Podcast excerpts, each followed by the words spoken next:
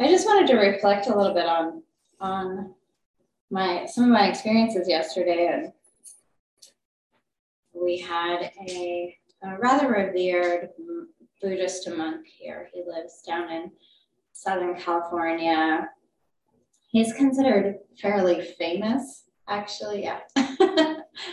but he's been coming, you know, to Portland, Pennsylvania for every year for about 20 years. He just comes like on Halloween every year, of October. Uh, so, you know, seeing him yesterday, and he hadn't been here for a couple years because of the pandemic. Seeing him yesterday was uh, very much like uh, reuniting with um, beloved family. He is uh, a Theravada, you know, Buddhist monk. So he's in our tradition, uh, but he's outside of our lineage, as you would say. So he does things a little bit differently than we normally train people to do here. Uh, but anyone who's been hanging around Theravada Buddhism for any amount of time uh, knows to expect the unexpected. And that's the only rule, really. Behave and expect the unexpected. um, so it had been a long time since I had seen him, and I had sort of forgotten um, exactly how he took his meals and uh, did some other things in our tradition. Uh, the monks live and nuns live completely on uh, alms food. They don't carry money, they don't grow food. Uh, they are supported daily um, with a meal, you know, put directly, given them directly.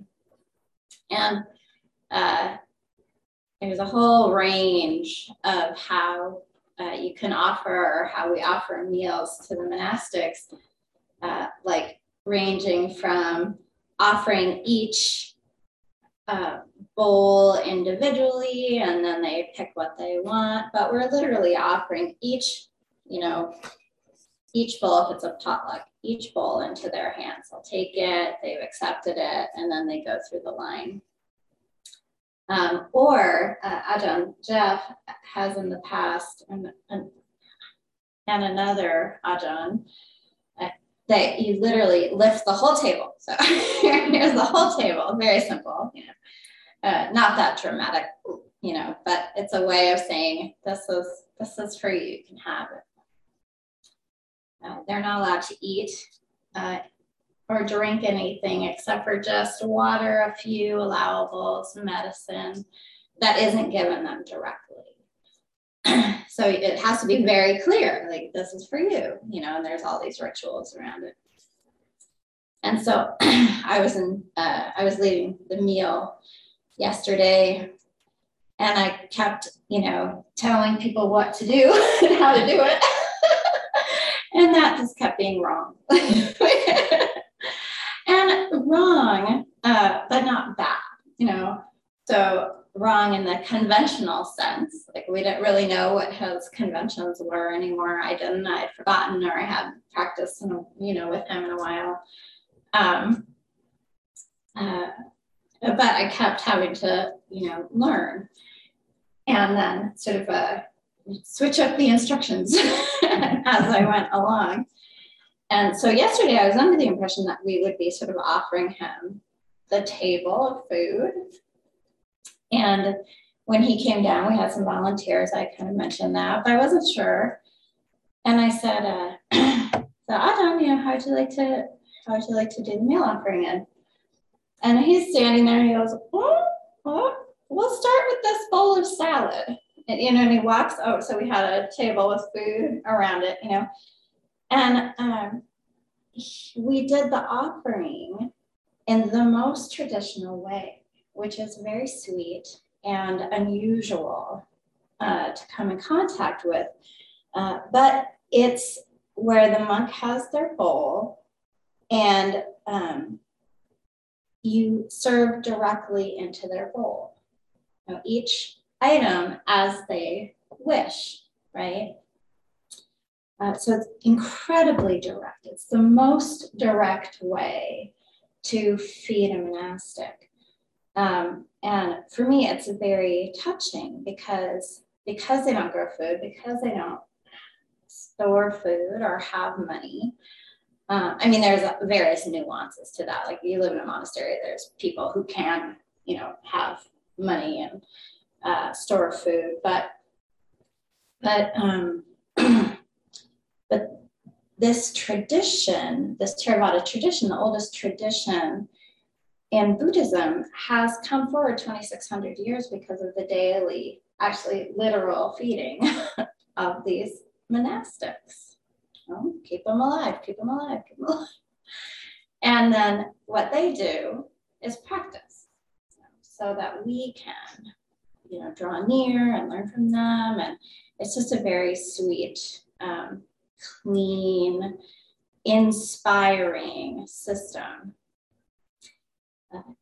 And then the monks, and uh, like Ajahn Pasanno, some other monks in our tradition, when they do this direct bowl offering, uh, they sort of lean, so they have their big monk's bowl, they lean forward toward the food that they're interested in and say nothing. You know, and you scoop into the bowl. I know, right? You scoop into the bowl, and then when they when they don't want anymore, they pull back. So there's no words. You ha- it's very much like this dance of generosity and gratitude. They come forward, pull back, walk to the next thing, or skip something, or whatever. You know, lean forward, pull back. And so then, you know, if you're really practiced in serving monks this way, or not nervous, or very mindful, which I was kind of medium yesterday, uh, then you know you you put the food in their bowl really mindfully too, so you don't sort of you know slop the Jello onto the meatloaf or onto the whatever marshmallow salad. No, I was like, it sort of just made a pile of uh, but you can like these bowls are pretty big. I mean, they're like not like that. they're like that if you can see that uh, bell over there, they're maybe about that big, maybe a little smaller. And so you can like sort of mindfully actually put the food in the bowls um, in a way that's also uh, delicious and you know not too conflicting, but really they take what's offered. You know. Ajahn Jeff was more uh, clear. Oh, is that a of blue cheese? It is. that sort of thing, or no fish. You know, I brought a salmon yesterday. No fish. oh, no fish. Okay, got it. We'll remember that for a year. No fish. it comes back next year. I'll do something else. so we're listening. We're watching. You know, uh, monks and nuns they are uh, uh, fed and maintained completely on the generosity of people like us. Uh, so they don't usually um, uh, express their preferences, you know, even when specifically asked. Uh, so if you want to know, like if you're really inspired by a particular monastic and you want to serve them, uh, you want to treat them, you want to take care of them, um, then you can watch. That's what you get to do is pay attention what do they like? What do they go for? You know? Oh, fish, rogu cheese. those are the things I don't remember the rest, but those are the things I'll remember for next year. and it's just directed. So we went around the table and you got to serve, right? A little. Did you, Jane, get to serve? So we just kind of let people come in, do a few dishes, and you know, go around the table. And then they eat, we eat. And and then another tradition uh, around the meal in, in our with our monastics uh, is that after the meal they they the bowls need to be washed because this is their only set of you know flatware roundware is this bowl and the spoon that they have. That's it. You know you can't lose it. You can't set it aside. You can't throw it in the dishwasher. You can't you know, leave it somewhere. This is every day. And now there's, they, they used to be fired, you know, clay from the earth. And now they're stainless steel, basically, and um, much more hardy. And so these monks, they'll have a bowl for 35 years or something like that, like eat out of the same dish for 35 years, whatever. Um, maybe there are um, ordained their entire lives. They'll have one, two, three bowls, maybe. And usually, when a when a kind of a senior monk comes, they have a junior monk with them, and that junior monk will wash the bowls. So that's what I thought was happening. and uh, but they'll let like people do it, or you know, you can offer. And uh, so I went in after the meal, I went into the office and I said, um, okay, well, we're holding space in the kitchen for, for bowl washing uh, whenever you're ready, whenever you're ready. and the junior monk said, I just bowl is empty. okay. what? uh, so that was my cue to take the bowl and wash it. You know. And uh, and I, I'm embarrassed to say, but I will say it because it needs to be said. You know, after uh, 19 years of practicing in this tradition and with these monastics, I never washed a monk's bowl, right? Uh, always ducked out or let somebody else do it who was who had done it before, a little bit of a chicken, a little bit of a klutz, right? I'm not uh, so really nervous to do it. But in this case, uh, there was no choice, no, no out. I stepped in the door and I had been trained. I had been asked for training, or I had asked for training um, from another monk recently. And so I felt comfortable too. but, you know, there are some conventions around how to wash a monk's bowl, but the main instruction is treat it like the head of the Buddha treat it treat it like the head of the Buddha. As I was joking yesterday. It's a little bit like uh, we watched the Great British Baking Show in my family, and you know the technical is like make a pie, right? So it's like treat it like the head of the Buddha, and then the details, you know, what you do from there is all about the training you've had. You know, so what does that mean? Treat it like the head of the Buddha. So bring bring mindfulness, bring concentration, bring care, uh, bring thoughtfulness, um, bring focus. Uh, so I brought it in to the, sink and we had this kind of rubber mat down and I washed it. And then what you do after you wash it is you bring it all the way down to the floor. So I had some towels on the floor, you bring it all the way down to the floor and you dry it completely there. And the reason for that is so you don't accidentally drop it. I mean, the whole thing is so you don't accidentally drop it. so you wash it and then you bring it all the way down to the floor and dry it completely. Um, and I, I brought it back uh, to him, dried and with the spoon. I've done that before. Here's your, I don't know. Where'd that spoon go? Well, it's the only spoon that they have, you know, so you really have to care for, I know, am I, why am I still here? You really have to care for these, you know, items. Uh, and so then I went back in and uh, the junior monks, uh, he was ready for it to have his bowl washed. And so um, I grabbed uh, Ted and Drew to see if they were interested, you know, in learning how to wash a monk's bowl. And we kind of did it together and uh, uh, Drew, you know, turned it over so he could. Um, Drew, who isn't here today, he turned it over so he could dry the bottom, and it just sort of just tapped a little bit the ground, you know, the floor. And he goes, "Oh, I banged it on the ground," and I was like, "Yeah, you know, no big deal, right? This is practice." So, and they're stainless steel. So, but you feel it like when you're when you're trying to be really careful and you really care about what you're doing and you're bringing focus and you're bringing a good intention.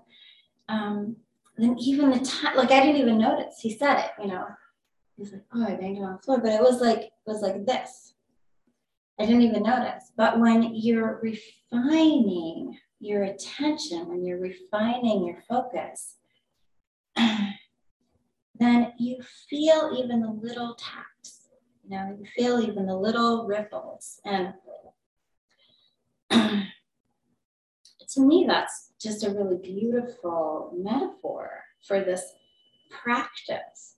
You know, it starts off really coarse, like, um, you know, when I first started out, I just, my goal was to just not be nasty. Like, you know, that's all I wanted. like, maybe this will help me not be nasty though. right? I mean, we all start somewhere. And you know, but that's a very that's a that's kind of a low bar. That's a very coarse goal, you know. And over time, my goals have refined and become stronger and yet uh, quieter at the same time. Uh, so as we practice, as we bring our focus, as we develop um, in whatever your practice is, right, you can start to look at how things are getting um,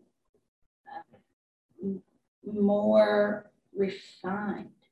And sometimes that can be a stumbling block for people because, you know, you, you come in, you're you're meditating, uh, it makes a difference. It feels really good. It's really beautiful. Your mind is settling.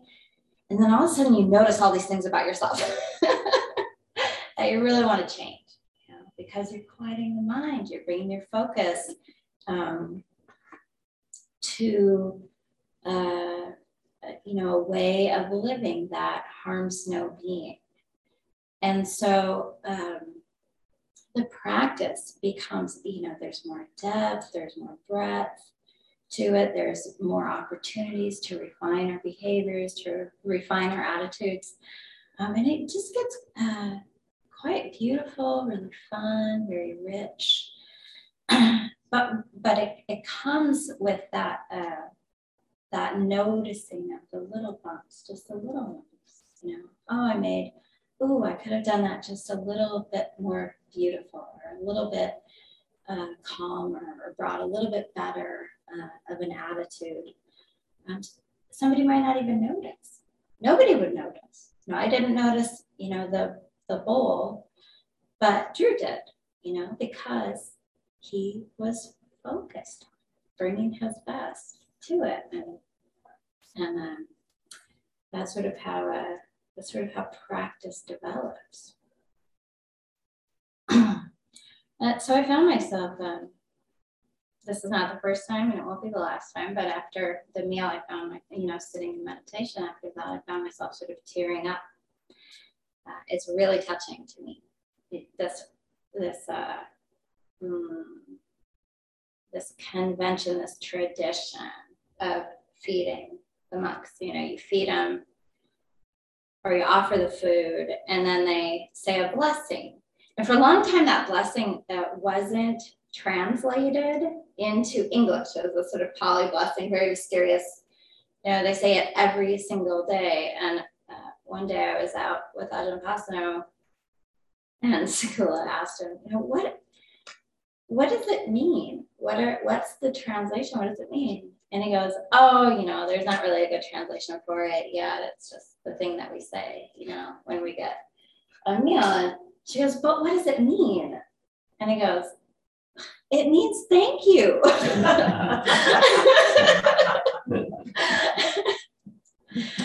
so just noticing, you know, just noticing uh, the goodness of our own generosity and our own giving and recognizing you know, a thank you when it comes our way, recognizing that uh, that gratitude from others.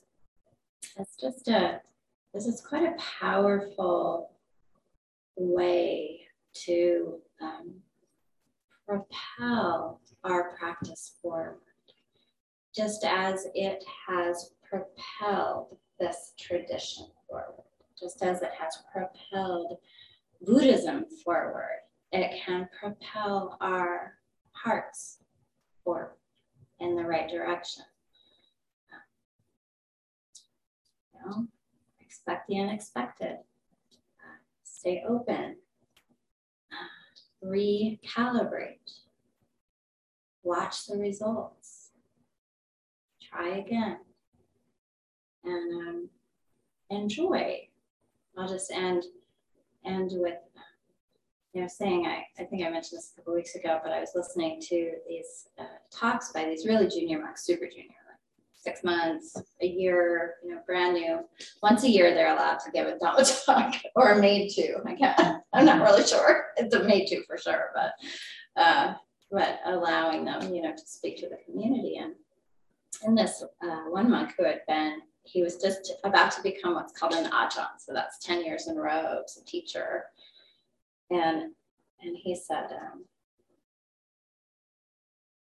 he said, I just, uh, I just think of my, in the beginning, I, I just thought of my practice as just a series of mistakes, mistake after mistake after mistake after mistake. And he goes, now that I've been doing it for this long, I, I still see it as a series of mistakes. he goes, but if I can keep making these mistakes and learning from them the rest of my life, then I'll get to a place where there aren't mistakes, where everything is accepted, you know, where everything is balanced. Um, so he said that he was uh, quite happy to carry on, you know, in the same way, and the mistakes become more refined. Other people wouldn't look at them as mistakes, you know, but that's our, we are developing an internal compass. What we decide what a mistake is and how to learn from it. Uh, and it can be a very joyful process.